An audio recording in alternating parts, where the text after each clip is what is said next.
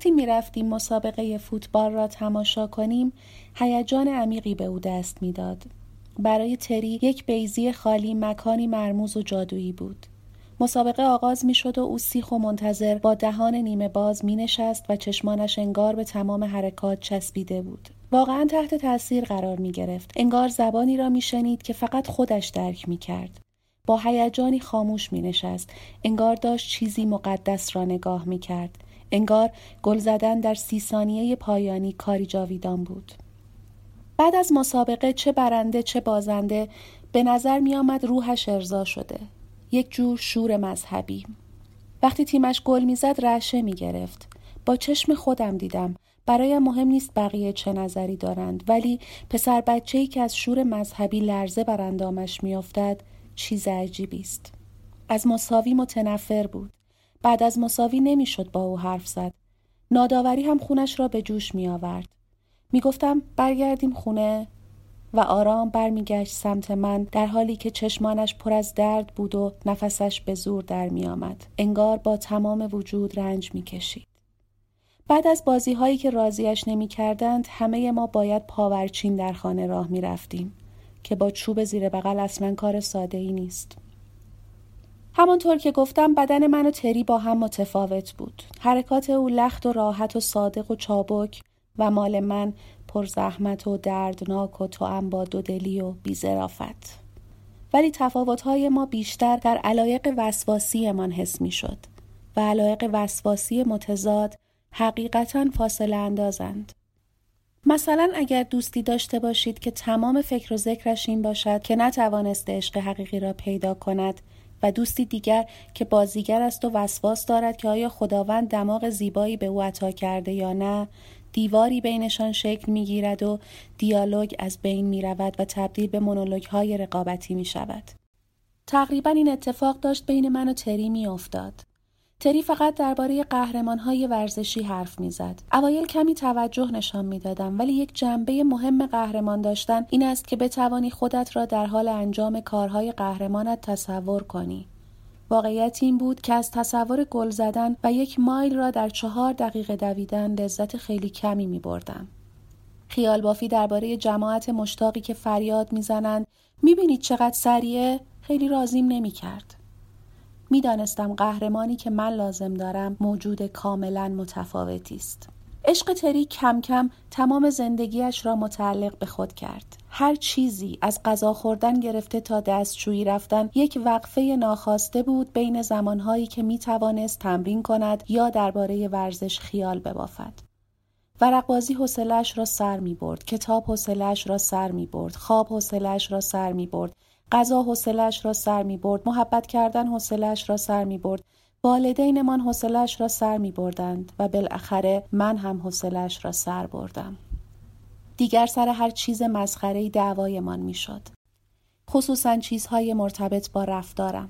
حالا که دائم بیرون بود و در کنار بچه هایی که در رخت خواب نبودند و ناله نمی کردند خوش می گذراند بدبینی همه جانبه و ناتوانی هایم در لذت بردن از زندگی برایش خسته کننده شد. بابت هر چیزی از من انتقاد می کرد. از اینکه من آرام با چوب زیر بغلم روی شانه بقیه می زدم تا راه را برایم باز کنند خوشش نمی آمد. از اینکه خیلی زود میفهمیدم هر کسی به چه چیز افتخار می کند و بعد فورا زیرابش را می زدم و هر چرا طرف به آن مغرور بود مسخره می کردم خوشش نمی آمد. از شک عمیق من به همه چیز و همه کس از در کلیسا گرفته تا لبخند خوشش نمی آمد. متاسفانه چند ماه بعد تری بالاخره خود حقیقیم را دید.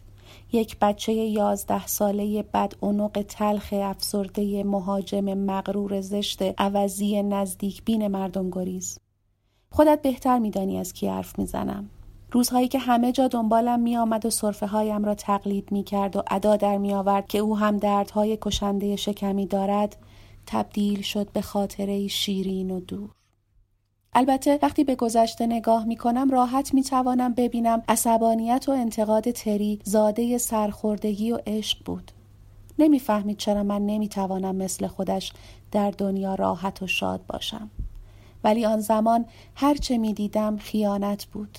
به نظرم می آمد تمام بیعدالتی های عالم مثل بادی وحشی به سمتم هجوم آوردند.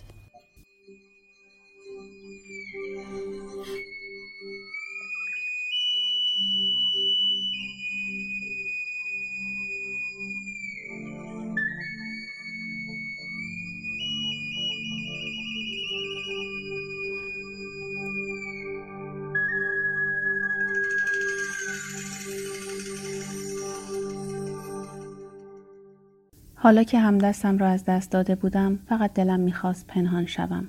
ولی کسافت ماجرا این بود که در شهرهای کوچک چیزی به اسم گمنامی وجود ندارد. بدنامی چرا؟ گمنامی نه.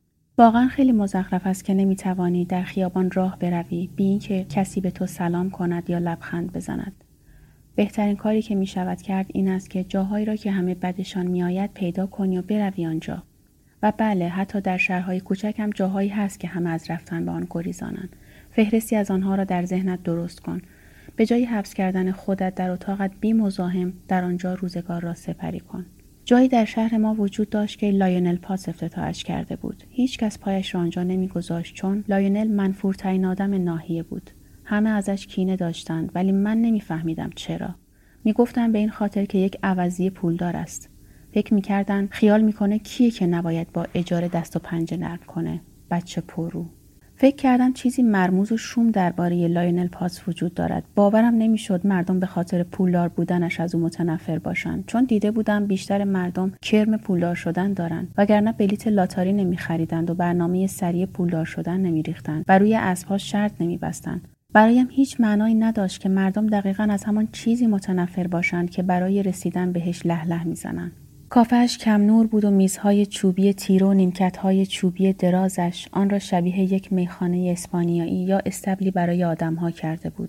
داخلش گلدان سرخص بود و نقاشیهایی از مردانی که بیش از اندازه لباس به تن داشتند و سوار اسب بودند و یک سری عکس سیاه و سفید از تنه درختان قدیمی و باشکوهی که حالا جایش داروخانه ساخته بودند.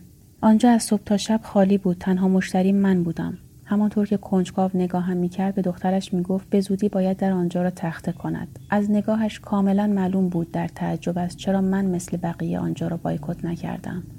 گاهی دخترش هم به من خیره می‌شد. کارولین یازده سال داشت قد بلند و لاغر بود. همیشه با دهانی نیمه باز به پیشخان تکیه می‌داد. انگار همیشه از چیزی متعجب بود. چشمان سبز داشت و موهایی به رنگ یک سیب خوشمزه طلایی. سینه تخت داشت با دستان و شانه های ازولانی. یادم از فکر می کردم اگر با او دعوایم شود کتک می خورم و اگر چنین اتفاقی بیفتد خیلی خجالت می کشم. در یازده سالگی چیزی داشت که بعدها در کتواک های پاریس به تکامل رسید. لبهای قنچه. تا آن زمان نمی‌دانستم عمل کرده چنین لبهایی چگونه است. اول باعث می شوند توی ذوقت بخورد ولی بعد لذت می‌بری. جوری که با خودت می‌گویی آخ اگر می توانستم باعث رضایت آن لبها شوم خوشبختترین مرد روی زمین بودم لب قنچه این آخرین جلوه تکامل که انسانهای دوره پایین سنگی اسمش را هم نشنیده بودند در تاریک ترین گوشه کافه می نشستم و کارولین را تماشا می کردم که جبه های بطری را از زیر زمین می آورد بالا. با اینکه من تنها مشتری بودم هیچ کدام نه خیلی به من توجه می کردند و نه رفتار گرمی با من داشتند.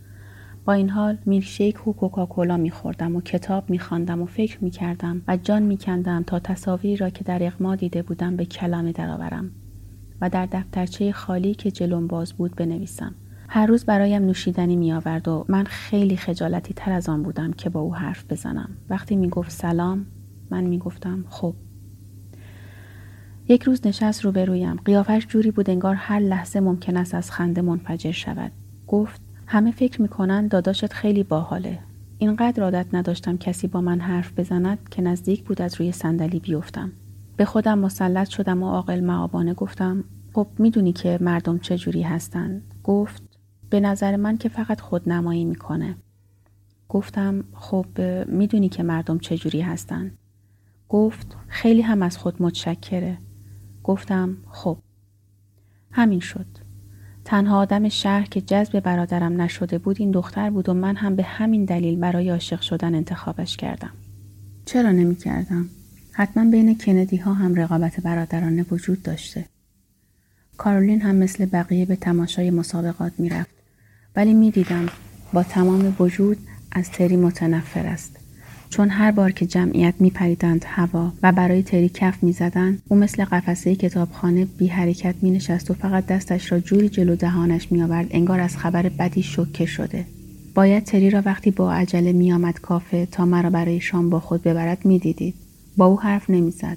حتی نگاهشم نمی‌کرد و شرمندم که بگویم این صحنه برایم خیلی لذت بخش بود. چون تری پنج دقیقه باید مزه قورباغه لزجی را میچشید که من مجبور بودم در هر روز زندگی نکبتم ببلم. برای همین کارلین پاتس در تاریخچه زندگیم اولین دوست حساب می شود. هر روز در کافه تاریک با هم حرف می زدیم و من بالاخره توانستم خیلی از افکار تلمبار شدم را به زبان بیاورم و به همین خاطر پیشرفتی محسوس در وضعیت روانیم حس کردم. با او با کف دست های عرق کرده و میل پیش از بلوغ مواجه شدم و حتی هنگامی که آهسته به سمتش می‌رفتم تصویر لبخند و صورت پسران دخترانش چنان دلم را مینرزان که انگار ناگهان بیخبر جلوم پریده بود. البته که می‌دانستم او هم به این خاطر که هیچ دوستی نداشت با من رفاقت کرده بود. ولی فکر می کنم او واقعا از نظرات نیشدار من خوشش می آمد و وقتی دوتایی بی اراده درباره علاقه مسخره مردم شهر به برادرم بحث می کردیم در توافق کامل بودیم. رازی را که از برادرم در دل داشتم برایش بازگو کردم. حرمت ترسناکی که برای ورزش قائل بود. اینکه جز من کس دیگری هم می‌دانست تریدین یک مرگیش هست حس خوبی داشت ولی کمی بعد از آشنایی من و کارولین اتفاق وحشتناکی افتاد و بعد همه خبردار شدند.